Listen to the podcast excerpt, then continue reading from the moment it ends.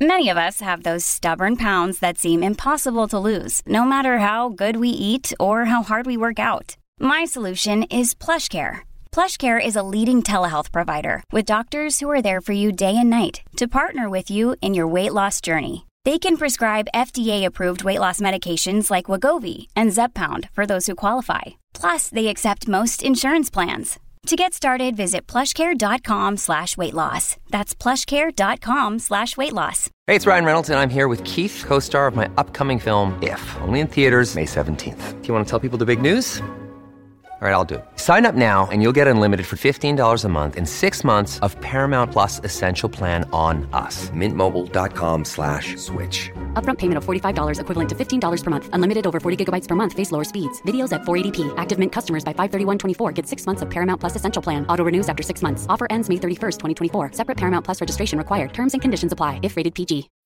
When you need mealtime inspiration, it's worth shopping Kroger, where you'll find over 30,000 mouthwatering choices that excite your inner foodie. And no matter what tasty choice you make, you'll enjoy our everyday low prices, plus extra ways to save, like digital coupons worth over $600 each week. You can also save up to $1 off per gallon at the pump with fuel points. More savings and more inspiring flavors make shopping Kroger worth it every time. Kroger, fresh for everyone. Fuel restrictions apply.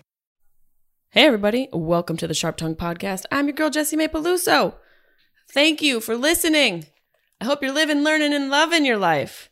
This week, we have a lot of fun stuff going on. Let's see. We've got the YouTube page.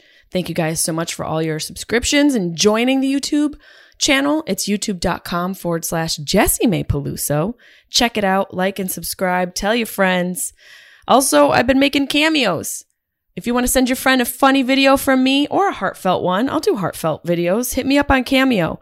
It's a cool app where you can uh, book your favorite celebrities, athletes, former meth heads, and they can do videos for you. I think you can even get Carole Baskins. I'm not sure.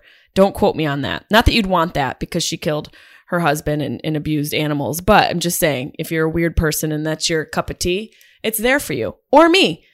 So check it out. Cameo. And also, don't forget to check out Girl Pod with my girl, Carly Aquilino. It's our Patreon exclusive podcast, and it's available on patreon.com forward slash girl, G Y R L. And check it out. We are doing episodes every week, as well as a bunch of exclusive content. And we're touring. We will be at the City Winery in New York City, October 9th. And we're also going to be in Nashville, Tennessee, I believe November 18th, 19th, and 20th. You can go to jessimae.com for tickets. Check it out. Also, my wide open tour continues. So many tour dates available on that. And a couple of you have asked me about my New Year's Eve show in Syracuse, why the tickets aren't alive, aren't alive. Are you alive? Why the tickets aren't live yet? That's because the club hasn't reopened yet but the owner has assured me that they will be open within five to six weeks. So at that point, hopefully those tickets will be live and we can add them to the site. As of right now, go to jessimae.com, check out the Girl Pod on Patreon, Patreon, and also uh, see if I'm coming to see you live in a city near you. And speaking of near you, I'm about to get closer to you with my guest this week, the host of the Mikey Likes You podcast, former addict, current girl dad, Mr. Mike Catherwood.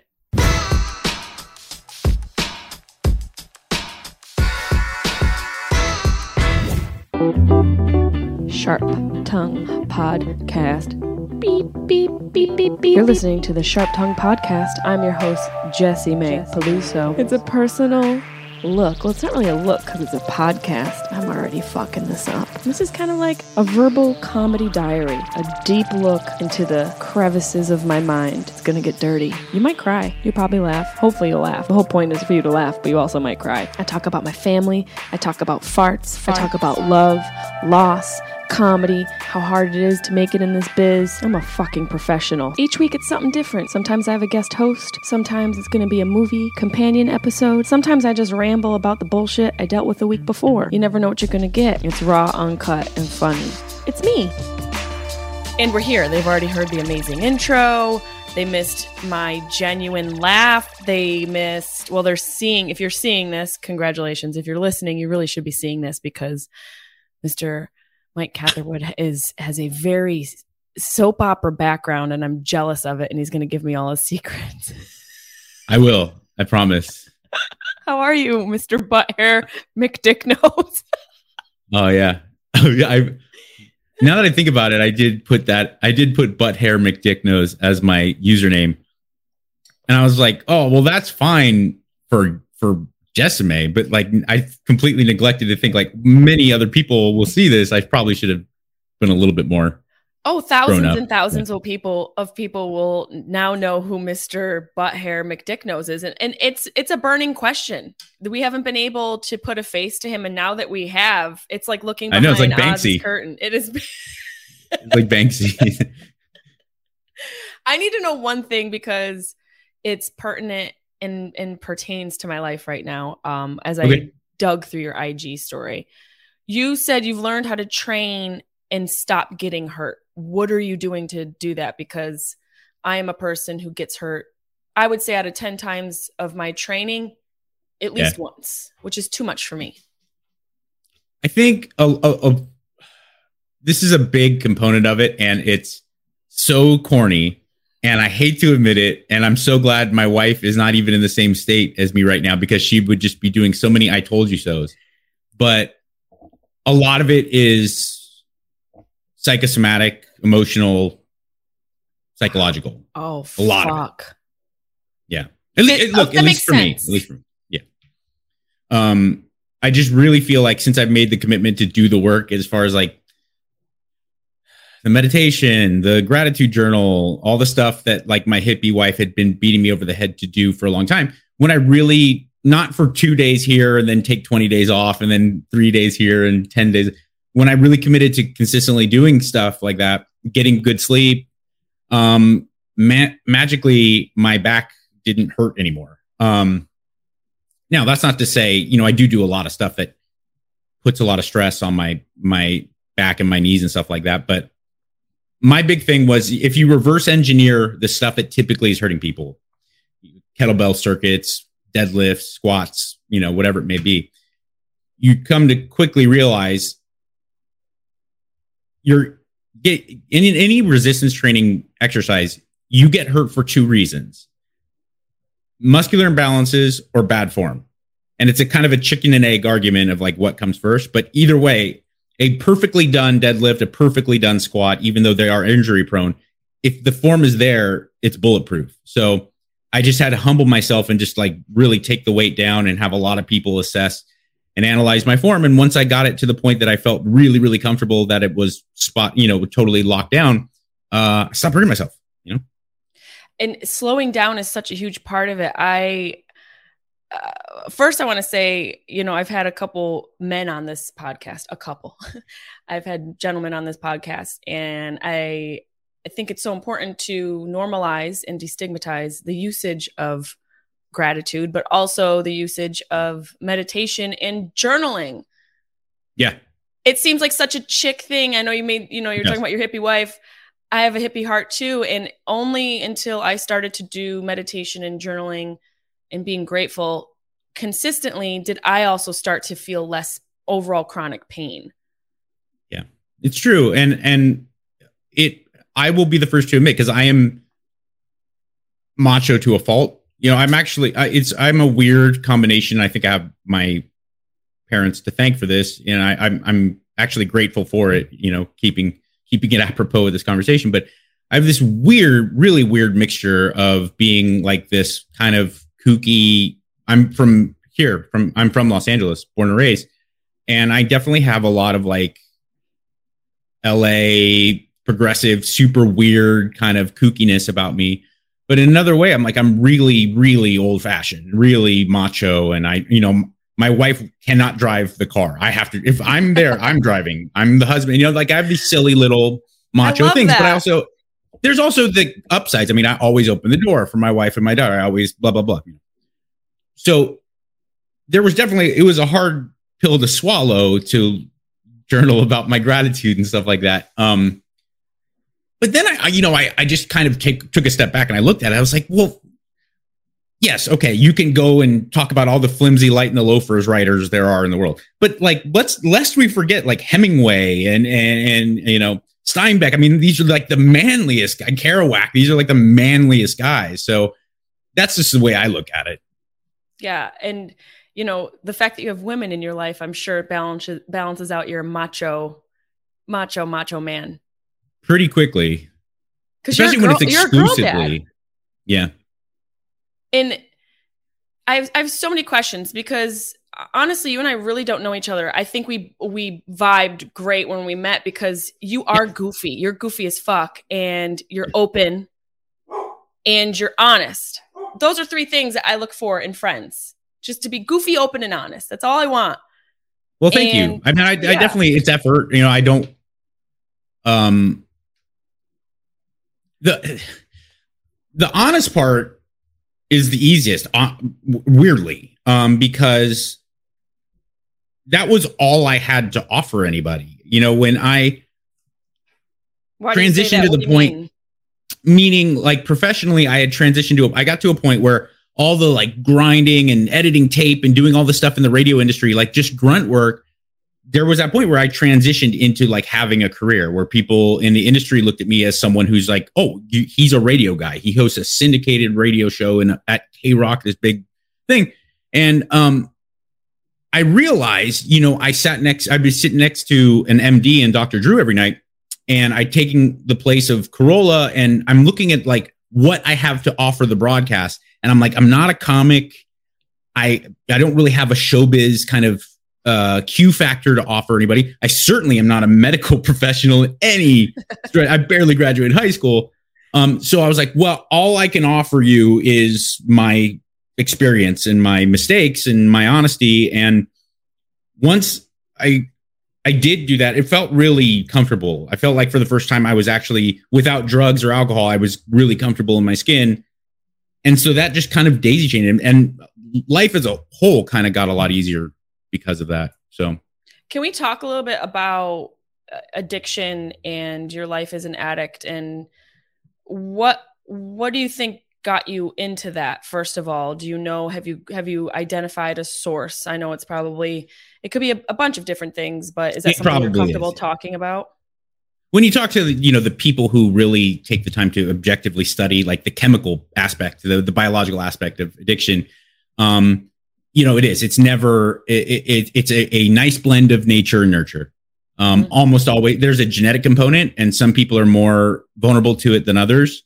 I'm Mexican Irish, right down the middle, and you know, I don't want to tell anybody else's tales, but I'm have a very nice pedigree of of addiction and, and al- especially alcoholism in, on both sides of my family. I mean, I, I, I was like invented in a lab to be an alcoholic or, or an addict. So the genetic component was there, and I think um, you know there was trauma for me in my life, and I don't ever like to get into not because I'm ashamed in any way, but more so because I feel like my trauma probably is lower on the hierarchy of trauma. And I know we don't want to do it's not a competition, but you know, like I, I, I got physical trauma, sexual trauma, that kind of stuff.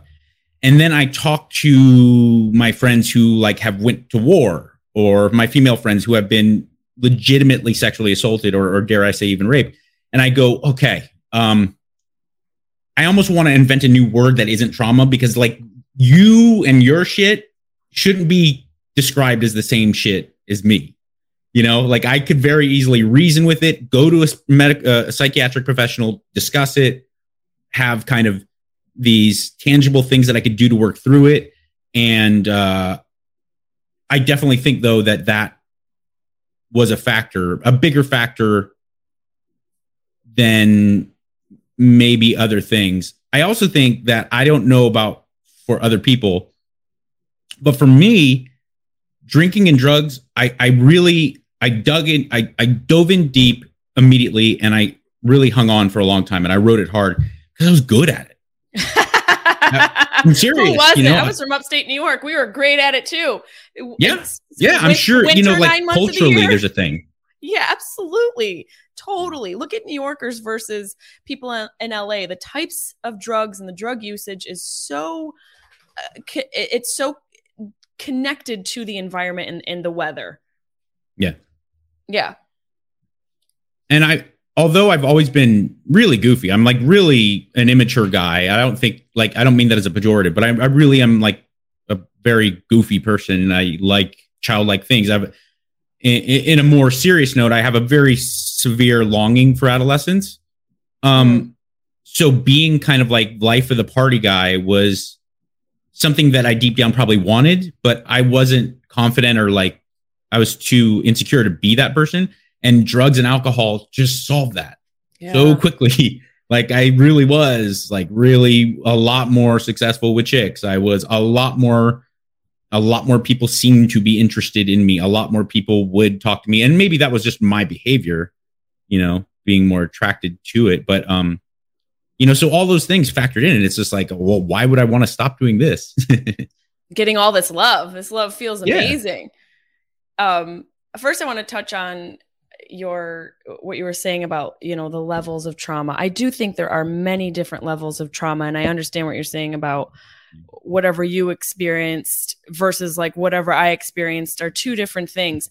But that's not to say the severity of the situation doesn't affect the individual in an individualized way meaning mm. even though yours comparative to mine or vice versa may be on a different spectrum the way it affects you could be detrimental and so sure. that's just to not downplay what you've been through because i you know i think it is a noble um, conversation to have but also validation of your shit that you've been through is important for healing. And I, am you're a grown man, and you seem like an actualized, self aware individual. So, oh. I, you.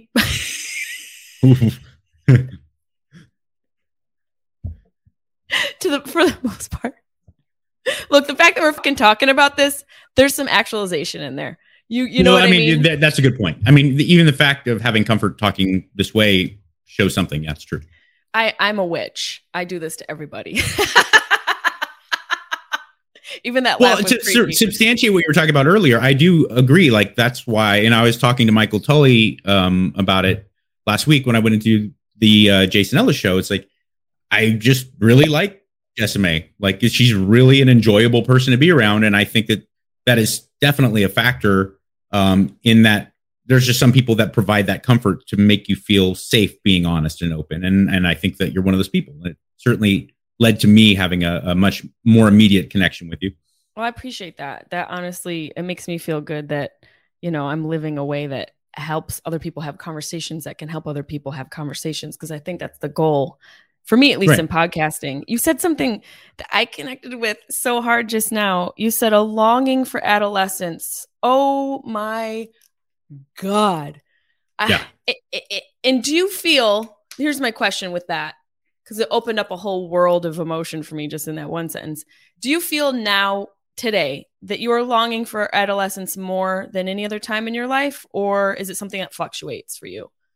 It, definitely goes up in, in waves, and um, it's better now. But probably like three years ago, my when my daughter was four, four or five ish, that was I, I got hit with it probably harder than I'd ever been hit with it before um, because there was this new added layer of being responsible for a, an actual child, like having like almost a little AI of this longing. I just like I could look at it right here, um, and then it got really tough.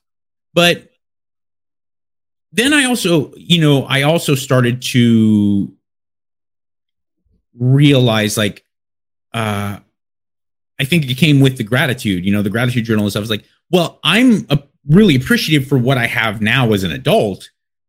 So why should I want this time machine? You know, uh, obviously I can hold on to the like the positive memories and stuff that makes me happy and go watch, you know, television commercials from 1988 and be like, oh, I remember that. But at the same time, like to to hope, wish, want to go back in time so that I can have something that's clearly now gone. It's uh it's useless because it's not like I want to go back to right wrongs or I have regrets and anything like that. I just wish I could be in that mind frame where I was so much universally more happy and and and optimistic. And the reality is like I can. You know, I don't want to be a kid again because I want to go back into little league or I because I want to, you know, wear overalls or you know whatever, eat mac and cheese. I want to go back to being a little kid because of the way I felt inside about the world. And it's like, well, just you can do that. Like you really can. There's nobody stopping you. Um, and although sometimes it's really fucking hard, especially when society gets a little bit more divisive and angry, uh, you still you can do it. It's it's a it's something that's on the menu for you. You know. It is, and it's it's breaking through. We have to break through the conditioning that we're dealing with, and yeah. the devices the the human devices and the technological devices combined do not make for a good potpourri of uh, you know a carefree reminiscent moment it, it, can be hard for people to access that do you think sure. in your sobriety have you accessed your you know juvenile glee a little bit easier or is it still a struggle because i would imagine you know prior to being, you know, when you're an addict, you get that from the drug. The drug helps you access that. Whether it's the right or wrong way is up for debate. It's it's just the way it goes. You get drunk, you get high, whatever it is, you get that feeling. In in your sober life, in your sober living now, how do you get that feeling? Because from my viewpoint, working out is definitely a huge part of your life. And I wonder yeah. if that helps you access that and what are other ways that you access that that feeling of freedom and, and childhood joy. Well, I certainly working out is something that has become vital and not in a way that I think that I've like replaced addictions, but in a way that, you know, here's the thing about working out and, and I'm going to get very kind of highbrow meatheady. Do it because I don't but, know if those are bruises on your fingers or nail polish. Oh no, this is uh this is my shitty nail polish left over for when my daughter did my. And see, luck they would be redone because she does them every, like a couple times a week. But my daughter and my wife are in Texas, and they have been for the t- last two weeks. So this is just my shitty leftover because I'm not about to go buy a new bottle of nail polish remover to do to use a teaspoon of it. You know what I'm saying? Like I was like, fuck it. You know, what do I care? Um, but uh, working out has become something really vital for me. It's crucial um, for my happiness, for my well being. And here's why. If I worked hard in any other facet in my life, if I accomplished something in any other facet, for the most part, for not not necessarily in the last couple years, but certainly for the first 30 years of my life, if I did anything it was to please other people somewhere down the line. If I worked really hard mowing lawns and pumping gas when I was 15, 16, it was so that I could get a cooler car by myself, a cooler car when I turned 16 and get a driver's license. Now, was that for me to feel awesome and valid? No, it was so I could get laid more. You know what I'm saying? Like somewhere down the line, there was something pushing me to do things. If I got clean in the past, it was not because I wanted to not do drugs. It was because a judge told me you better fucking get clean or or else. Or my parents came through and they had this heart to heart. You know, there was always or after that I got into sobriety and if I worked really really hard, uh, I, would get these pats on the back professionally, but it was always for that paycheck and then for the accommodation from my peers and, and my and my bosses and things. Going to the gym lifting weights and like being really meticulous about it and seeing progress, that was all me. I was voluntarily exposing myself to this. And and I could get this immediate clear feedback that I was doing a good job, you know? And after a long enough time, it really just created this feeling that I could trust myself, that I was an accountable person, and I'd spent so many years both in active recovery, in active addiction, and in my initial part of my recovery, where I just did not feel that way. I was such a shame filled guy because I did not trust myself. I did not like myself. I thought I was a liar, a cheater, uh, uh, a, a, a, spineless kind of coward. And certainly I'd behaved in a way that would give, made those feelings justifiable. But I could, I could do something that really made all those feelings go away and be like, no, I, I can count on myself because I'm doing this all on my own and I show up consistently and it's really tough, but oh well, you know? And so that's to me, that feeling of, that feeling of like self worth was, and it, and it had nothing to do with abs or, you know, biceps. It was, it was honestly, it was just knowing that I could do something consistently, voluntarily, this voluntary exposure to discomfort. Um, it just made me feel so much better about myself, you know? I uh, uh, honestly like you, you, know you're talking about you're just getting the abs. Yeah. You're it, it, totally not in any attempt to be um objectifying. You you're oh built, no, Jeff, you're built please. like a, you're built like a mountain, and it's it's almost so symmetrical. It's jarring, especially as a well, woman. just the amount of consistency and work it takes to have the chiseled body that you have. I know you were talking before about being meticulous about it. I know that involves a very meticulous approach. Now, for the dudes that are listening that are like, bro, I, I want a body like that. And for the women that are like, oh my God, I want to get rid of my stomach. What is the first approach somebody should take into being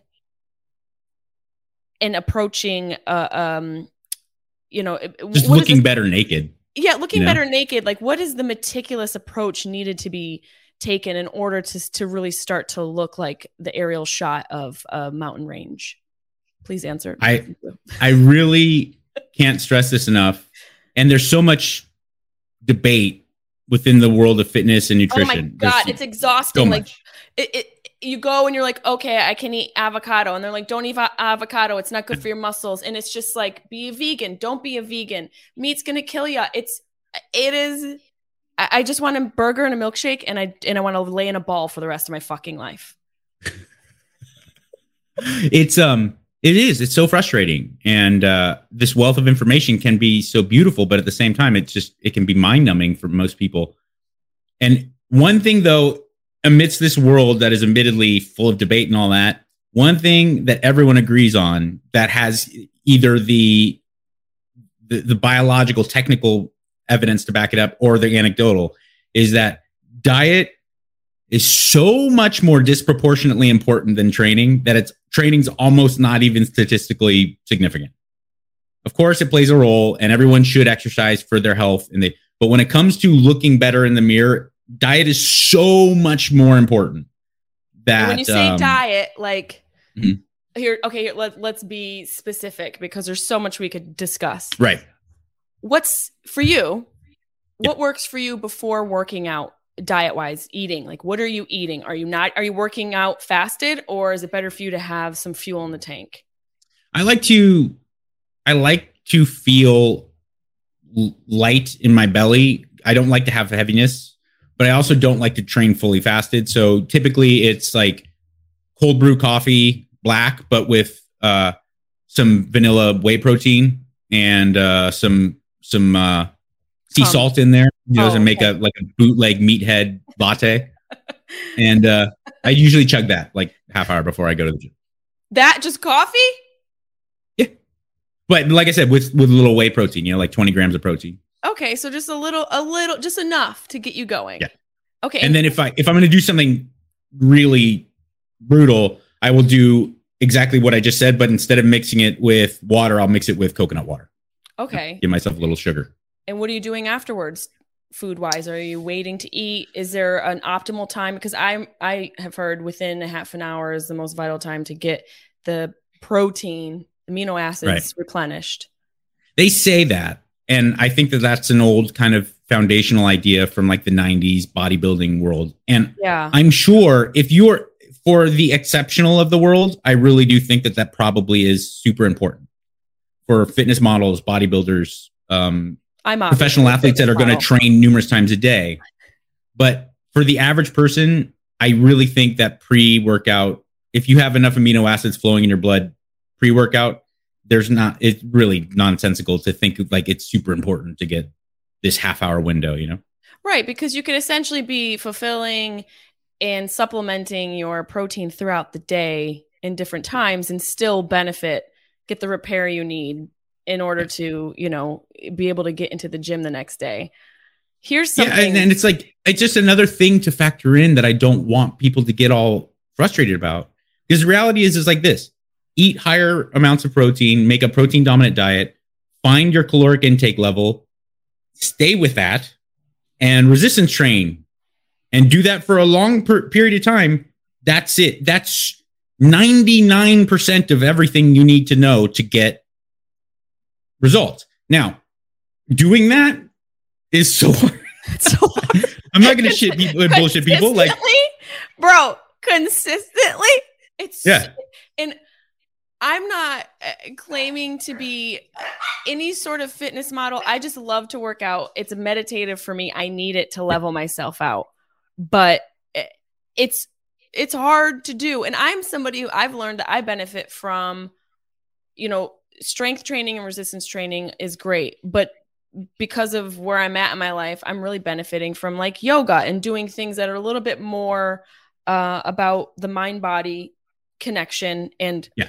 Less about eh, you know maxing out at the end of a rep or something. Um, something else. It's I so funny. Read. People people have like different personalities. Obviously, I mean, I just said something very very intriguing. The breaking news: people have different personalities, but people. it, it's so funny how it plays out in different ways. And I've noticed like some people love to go jogging for, you know, or go running for marathon. They run marathons or triathlons and they get a high from that. And those people hate themselves. They, they just hate their ankles and their body, their um, toenails. Um, some people like me, they I love boxing and Muay Thai and lifting heavy, heavy weights and sprints. You know, running hill sprints. I no one likes that. I love it. I love that feeling of like I can't breathe and I'm just like pushing harder. And I really recognize this to to to a pretty interesting degree that all of my friends in recovery, the ones that were into opiates and weed, are all endurance athletes and they love it. That's the ones who are stimulant addicts like me, all are like, let's meet at the gym, deadlift, 500 fucking pounds, let's go, warm up. They're all into like you know, and like you see it very clearly in the world of MMA. Like potheads and pill, pill boppers are all into jujitsu, and insane cokeheads and tweakers love like Muay Thai and stuff. Like like there's a there's this carryover to like persona. Very strange. So, are you working out in like a sober environment, or is this, you know, is there like a community of you guys that sort of support each other? when it cooks. I know yeah, when it sure. comes to I mean, being I, sober, you need your community, but when in the in the fitness world, I wonder where those two o- overlap. Uh, there's a huge level of overlap to the point that it becomes uh, again unhealthy because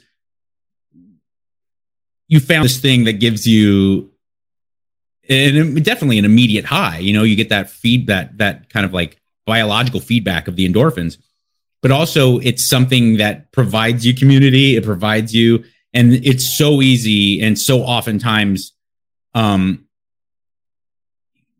pe- you know addicts take it too far there's so many in in like the fitness industry but like repla- it's also replacing the addiction sort of approach yeah and it's only a matter of time before they start taking ephedrine and that's only a matter of time before that leads to something else and you know then you get into other performance enhancing drugs and it gets it, it gets you know there's a weird gray area um but I like the the recovery community in my life and the fitness community in my life don't have that much carryover anymore. There's not that much crossover anymore. It used to be very big. The Venn diagram really crossed over. But since I moved to Venice about 15 years ago, the recovery community here is mostly it's either it, it's the normie addicts and the homeless addicts and then how each deal with each other. And that's become most of like my world in recovery. Um, And the fitness world here in Venice is also weird. Like it's mostly just gigantic jack meatheads or these girls who are so ripped. You're like, well, I don't even understand how that how that happens. Um, so like th- there's been this pull apart from like those two worlds, but there definitely is crossover, and the, more so in in martial arts, like especially jujitsu.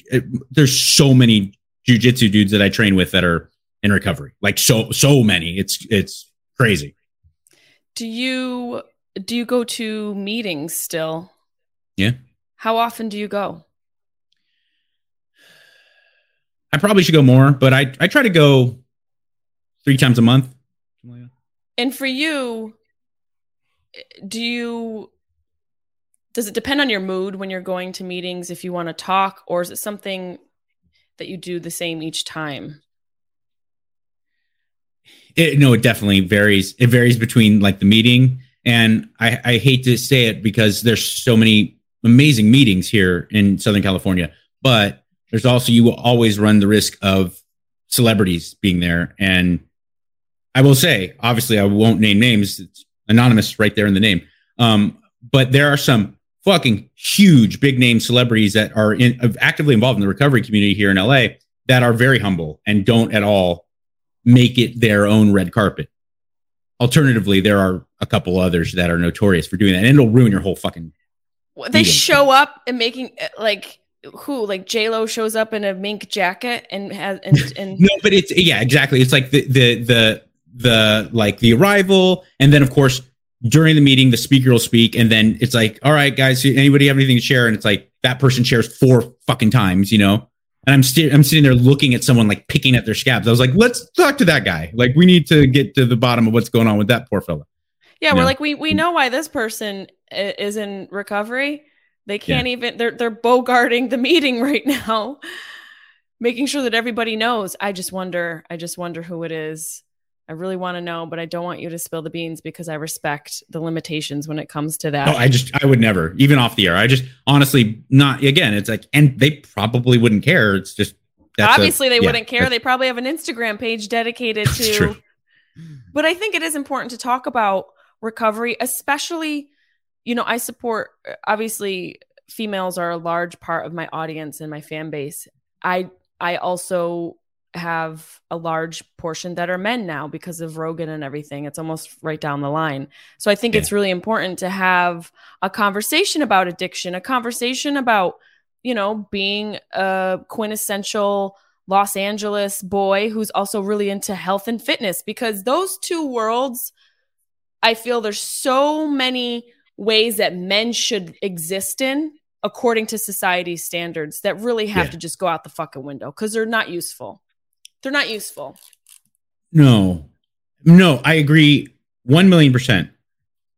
Where I will push back though is that there are some traditional, uh, not exclusively, obviously, but traditionally well known established male traits that are getting kind of thrown out with the, you know, the baby is getting thrown out with the bathwater and they're getting lumped in with toxic masculinity and like we shouldn't do this anymore. And it's like, no, no, I I actually think that's a pretty good idea for men to be raised to feel like that's important. You know? I agree. I agree. I think yeah. it's such a um, give and take when it comes to the conversation of toxic masculinity because for some reason within a lot of these conversations, being masculine has become toxic, and I think that's right. more toxic than anything. I was raised by a very masculine man, and he was amazing, and he never objectified women and he raised women and raised respectful women. So, as someone who's a woman, realizing yes, women have gone through things myself, I've experienced things from toxic men. It's not fair to lump it. The, you know, that's where we get into like an umbrella term before you were talking about trauma, you know, in needing a spectrum. Masculinity needs the spectrum too and and within yeah. women too because we all embody a masculine and feminine side to us. And that's where it really gets i think frustrating for a lot of people is is and especially with men which is kind of what my point was before. I feel like and, and it's changing now but i feel like traditionally men have been raised to act a certain way act like a man has meant something very specific within a box. Same with women and now we're realizing we don't need to be in a box and we can sort of exist as we want to exist and and be who we want to be. Uh, for you you know yeah. having been an addict um you're i mean i would assume is it correct to say you're always an addict even though you're in recovery? I think what- so yeah. I mean i'm not one of those people who's married to, like people are like it's not a disease that's not a real disease you know cancer I, I I was like I don't care I just that's the way I look at it I certainly don't feel like I'm cured I just have a lot better control over the situation than I than I used to, you know. I think it's a very honest answer and probably very accurate for a lot of people who are listening who are also in the same scenario. Um, so as somebody who's an addict and you know obviously a, a man a, a very masculine man my question oh, is yeah. how is having how has had how how has having a daughter changed you as a man it's a very good question um, I almost couldn't well, ask it. it made me a lot more sensitive to women. How so? A lot more sympathetic, I think. Um, I was raised essentially by women because my father, my mom, and my dad are still together. They they're happily married, but my dad traveled crazy amounts, um, and oftentimes would live in different parts of the world. You know, for extended periods of time, like a month at a time, he'd be gone. What did he do for work? So, he was a he's a consultant for like one of these big multi-purpose business firms, and he would have these uh, clients like you know Nissan and Coca Cola and stuff like that, and he would like run their books, and so wow. he would be in he would be in like Korea working for Hyundai for like a two months, and then come back and for a week, and then be gone for you know in Nashville working for Nissan. So, and I so I was essentially raised by my sister and my mom. And my sister really is a second mom because my sister's 11 years older than me. Oh wow! So were you my, a mis- when were was, you a surprise? They're like yeah. Mikey's here. oh yes, oh yes. Oh, the cutest little um, surprise. it's kind of hard to deny with that disparity in age. Um, but you know, so you think about this. When I was five, she was 16. You know, so I I kind of had these two really but I will say, and I don't mean this as a, an insult. I'm just this is you know, my mother and my sister are not very feminine to a fault. I mean, they they are they don't they will not talk about their feelings. That's not open for debate. They're very closed off. They're re they're much more assertive than I am. You know, they're my sister especially was you know she's much more prone to like yelling at someone who took their parking if someone took my parking spot i'd be like oh dude i'd be like you son of a gun and i drive away my sister you're you're, you're fucked if my sister um you so like, i didn't yeah yeah i mean and i never got um so i never developed like this this connection or understanding of like the feminine energy having my daughter made me so much more deeply kind of connected with that idea. And you want to know the craziest thing is that it kind of revivified some of my trauma to the point that I never recognized how similar it is to probably so many girls out there, so many women probably had the same type of sexual situation that I had losing my virginity and it got it really got me thinking. In fact, it was it was Whitney Cummings who uh, I don't remember where, but she said all of my sex in the tw- in my twenties it was consensual. I just didn't want to do it, mm. and what it really hit me because I was I, my first experience was I was 13 and the girl was 19, and it was fully consensual. But I really didn't want to do it. And as yeah. soon as it was done, I was like, I really shouldn't have done that no one was more pumped on getting laid than me at 13. I was all I could think about. But when it was happening, I was like, oh, this isn't right. This is something. And there we go. There we go. We're back. You, you were saying there was something wrong while it was happening. It's, there, it's funny. It's yeah. like the universe is like, we can't let him talk about this. It's true. But you felt was, you, you felt in the moment that there was something actively wrong and you weren't it, it didn't feel right i mean it's like a gut it did feeling. not it did not and uh she was really pressuring me mm. and not in a, a assault way, but just how I probably imagine I was at 19, 20, 21, where I was just like meeting that girl at the bar, you know, like the, the, hey, can I buy you a drink? And that, and she's like, no, I, I have a boyfriend. Like that didn't stop me. Like that pressure, that's how she was. And like I said, I, I, I went through with it in a totally consensual fashion. There was never any sign or any any message of me pushing back. But I was like, I I don't really want to do this, and I had this like epiphany seeing that, and and I got a new, completely new sense of like appreciation and sympathy for a lot of what like girls talk about that is involved in the Me Too stuff that isn't rape or sexual assault. Because there is a fucking huge gray you know there's like 90 shades beyond that. Obviously there's no one in their right mind regardless of gender or anything that is like well assaulting someone is we should understand that that's part of the patriarchy. But it doesn't stop there. You can't just be a guy and be like i've never assaulted a girl in my life. I've never raped a girl. I would never think through it. Yeah that's great of course because you're a reasonable human. But there's a million other things where you might not even be aware that you're like imposing serious amounts of power on someone and they're giving into it, you know? And like having my daughter, I would never felt that way if I didn't have a daughter, I don't think.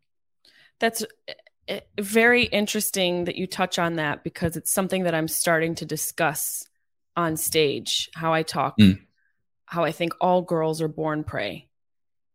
We we come out vulnerable because of that aspect because there's such a wide range of assault on women from a very young age on. And I could have four podcasts, hour long podcasts about all the things that I've experienced going from the very low spectrum and, and this even calling this low, you know, maybe like a verbal cat call, which honestly I don't mind a little compliment in the street from a trash can. You know, it's been a slow, it's been a slow quarantine, all the way to having been raped myself. The fir- my introduction into sex was was rape by someone I trusted. So within that whole range, there are so many insults to your being that, like you say, aren't really brought to attention because rape gets all the hype without sounding like an asshole. Rape is like the headliner. And so everyone no one's really paying attention to the ass grabs or your boss having you put your hand on his hard dick while you're, you know, making salad for people in the restaurant that are right Jesus. beyond the window. Yeah. It, there's and and and it, there's such an emotion around what Whitney's talking about. Yeah. Uh, and around what you're saying about things being consensual, but you just don't want them. That's a form of right. abuse. And not that I'm consensually wanting to touch my boss's dick, but in the society, it, now it's evolving, but growing up in the late 80s, early 90s, it was so different. It was so different. And oh, yeah. you're, you're, you're deer in headlights. And sometimes, you know, when it comes to traumatic things, there's fight, flight, or freeze. One of those drives the ship. And often it's freeze, where you're just especially like, when you're, especially when you're young. Especially know? when you're young. You don't really have your sea legs in your own self-worth yet you don't really have an understanding of limitations and boundaries in in in respect not everybody some people do but for you to be a father and recognize this is so huge for your daughter. It is so so. so huge oh it uh, it is. As someone who you know whose parents did the best that they could it was with what they had. And what they had at the time was a very minimal understanding of the way society works. And you you my friend have a, an awareness that whether you realize it now or not is going to be the armor that gets your daughter through a lot of things that she's unfortunately going to have to deal with and yeah yeah you know are, do you have her in in j- jujitsu yet is my question we tried and she it, not I'm not thing. using these words. She was like, "Fuck that." She she's uh she's very art she's very artsy. She like loves loves. I mean, we we don't have to ask her to go do some like arts and crafts or you know like stay off the iPad. She doesn't really do the iPad uh, oh, long great. trips and stuff. She will, but she she comes home from school without anybody saying she's like in her bedroom painting on stuff, which is great because of the creativity. But it also is like fucking horrible for a homeowner because like her her whole room it's always like little owls and stuff. Yeah, people yeah. never talk about that. Like they should have homes when you when, before you're buying a home. It's just like the art room where they can destroy yeah. it and you can like fix it. no, and I I think that she's really turned on. Uh, and I don't mean that in a dirty way. She's really turned on by uh, her mother and performing. My my wife's an actor, and uh, we would never think to do like young Hollywood stuff. But she, you could tell, like she gets a real joy out of the idea of creating a performance and performing for people, you know, and getting. She she always has felt, I think, very drawn to it, watching my wife and stuff like that. There's a I saw a couple videos of her. She is such a natural when she's oh, yeah. being recorded, and she's so composed. She seems, and I don't know her, but this is my, you know, first impression. She seems very comfortable in her skin. Yeah, I hope you're right. I hope you thank you. I think that's a great compliment and uh, to my daughter and I really hope so. I mean, that's all. I always said like I don't really care if she goes on to be something that in society's eyes is very amazing. I would love it if she becomes a congresswoman or if she becomes an astronaut or you know a, a, CEO of a company and makes millions and millions of dollars, that would be awesome. But that doesn't really matter to me. I just want her to not look at herself in a negative way. Like as long as that happens, as long as she's not a mean girl, uh, I'm good. I'm cool. You could be a high school dropout. Like I, it's all good. You know? I think people so generally think you're a nice person. They like being around you. We're we're good. Fuck yeah, that's that's fuel. That that can fuel so many of your relationships. It can fuel you in life just to be somewhat of a genuine, authentic, good person. Both my parents, that was their goal. You know, yeah. it, they never. My dad taught me money grew on trees, and my mother told me to not chase money. So it was it was a little conflicting. You know, they had their parental uh, approaches a little like this. Sometimes. I feel that. But I totally relate being a good person. Was my mom, the my on my Mexican, my mom's side, she grew up like destitute poor. Uh, you know, Mexican family, early 20th century. She had six sisters and no money, no money for a one child family. And, you know, East LA, born and raised. And when I got to be a grown man and had like a career and a life of my own, uh, she was like, you need to buy a nicer car. You need a Benz. You need a bigger house. You should go spend. And my father, who grew up very middle class, you know, nothing exceptionally rich. He was certainly, but he never struggled. He's always like, you know, save your money, save your money, save your money. And it was, you know, my mom, this this person who had been exposed to real poverty, she, poverty, she had this like famine mentality. She's like, you know, listen, you earn this money, go fucking spend it. You know, my dad's like same way. Our parents were reversed. Yeah. My mom, she grew up in a house of se- seven kids in a farm with a drunk dad who was never around. So she was like, save your money. But my dad, I had a similar upbringing. My grandpa had two families at the same time. So it was always, you never knew what was going to you know, who was going to be home or when. My dad was like, "Fuck it, life's short, have fun, buy buy yes. the thing, can't buy take it with you." well, we do have we only have a little bit of time, but there there's one question I want to get in before we go, um, and then I want to ask you two things that I ask that I've been starting to ask my guests. Jay Wicks two asks, "I'm in recovery, clean from cocaine for two years. I manage it with mushrooms and cannabis is this okay? it's really common. Um, what they call uh, uh, marijuana maintenance. I think that's what like the the industry, the recovery industry term they call it because it's super common, especially now when where in a lot of states have it as legal.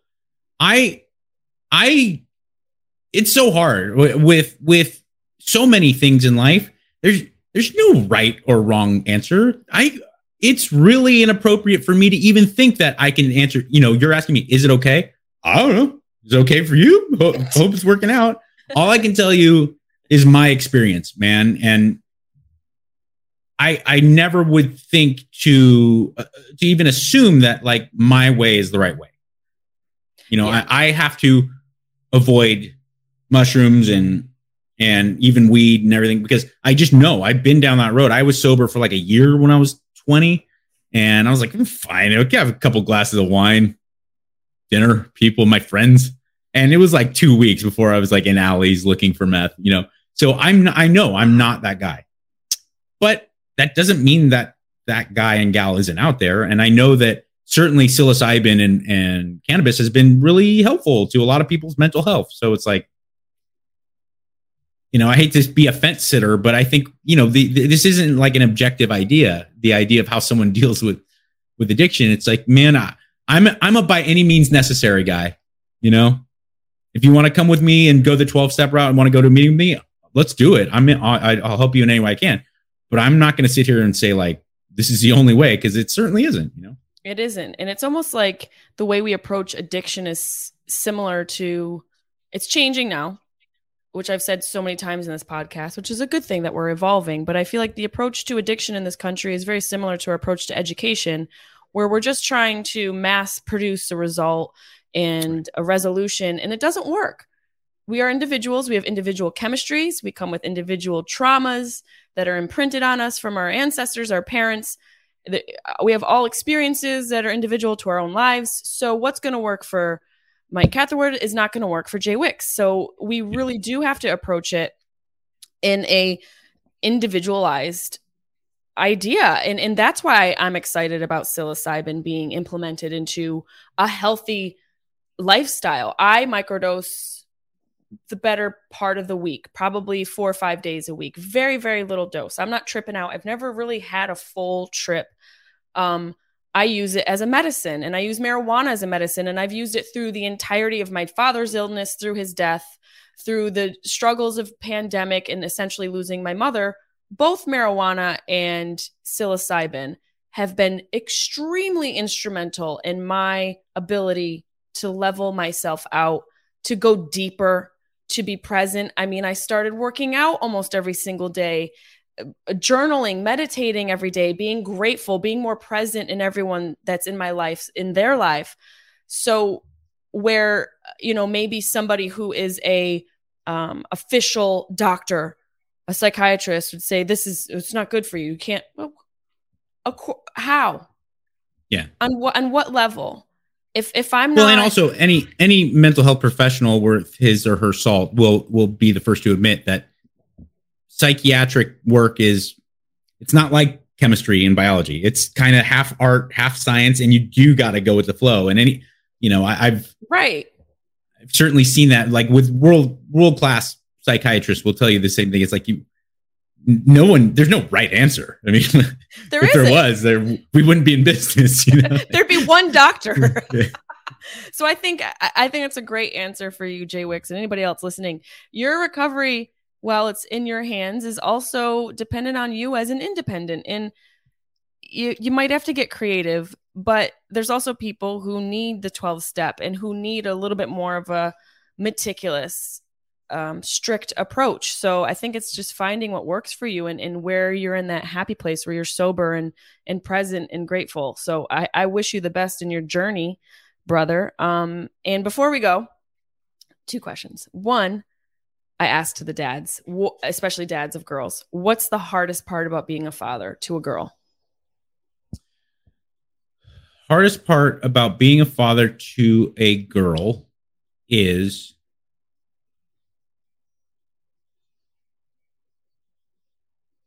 in my opinion, it is going too far overboard and wanting to protect her from things because you have this every parent is protective. Every parent wants what's best for um uh for their kid.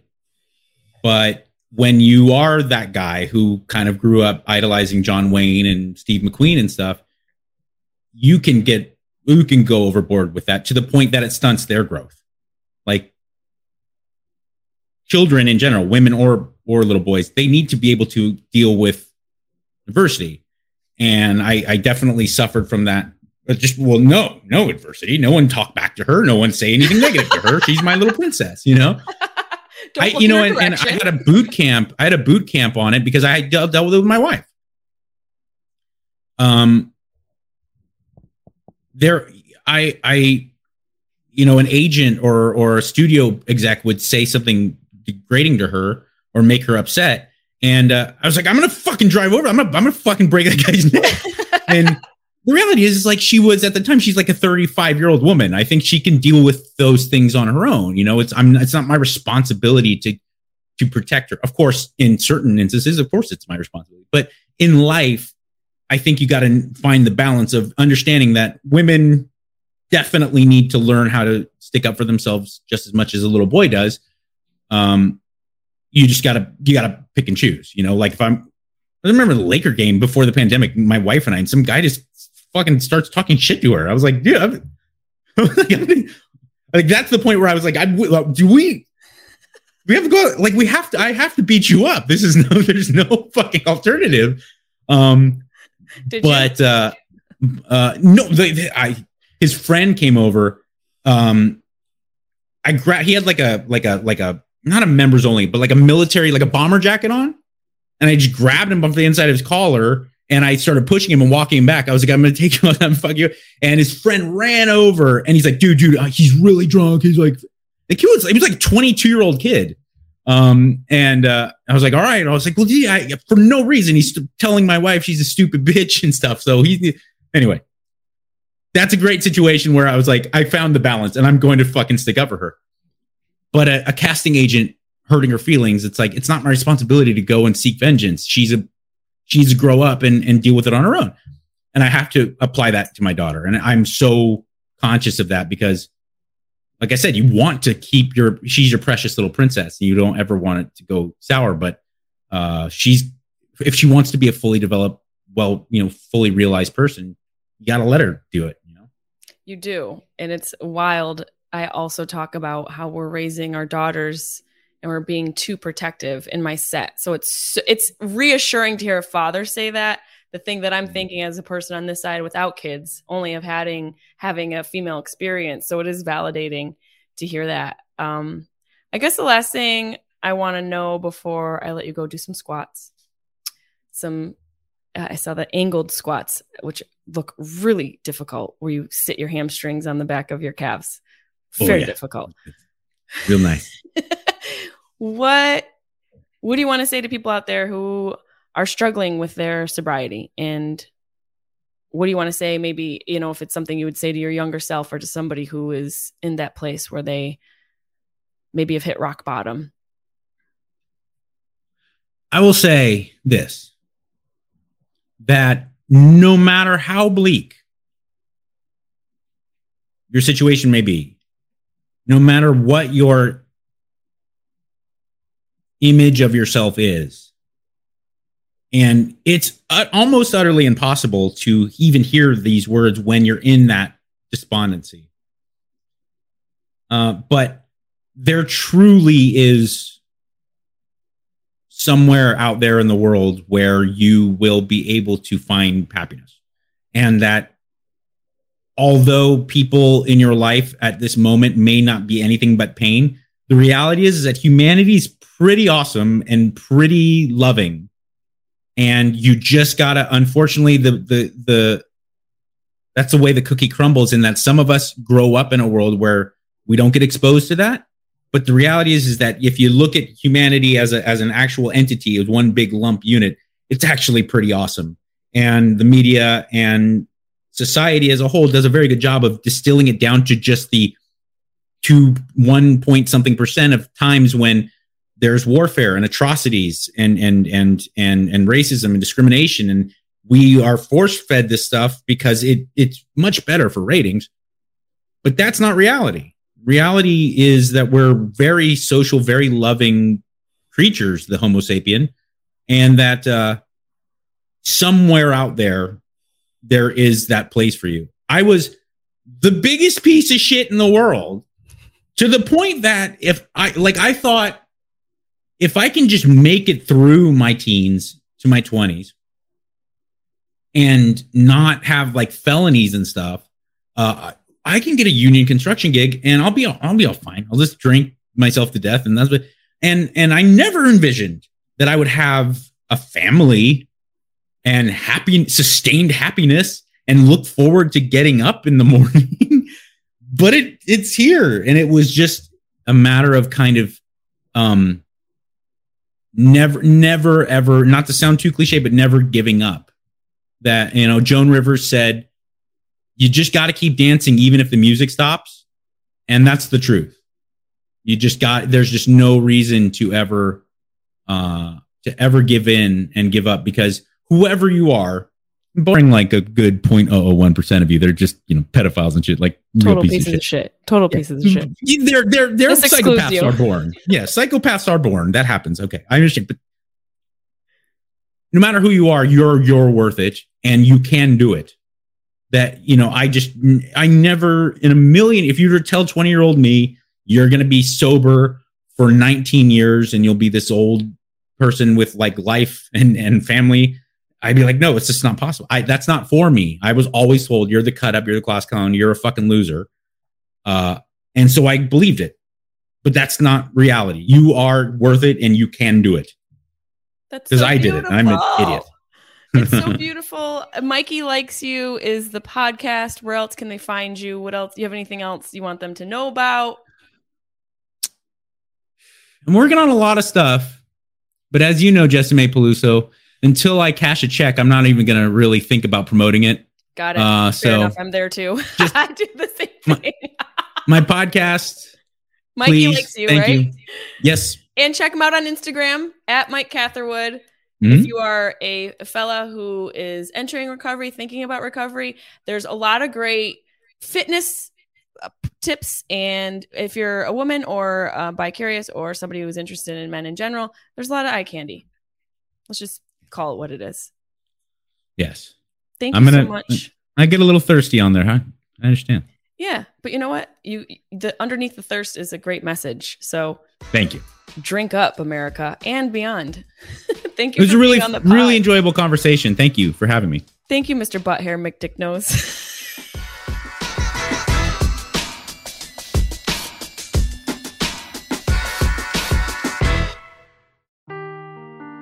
Seeking the truth never gets old. Introducing June's Journey, the free to play mobile game that will immerse you in a thrilling murder mystery. Join June Parker as she uncovers hidden objects and clues to solve her sister's death in a beautifully illustrated world set in the roaring 20s. With new chapters added every week, the excitement never ends. Download June's Journey now on your Android or iOS device or play on PC through Facebook Games.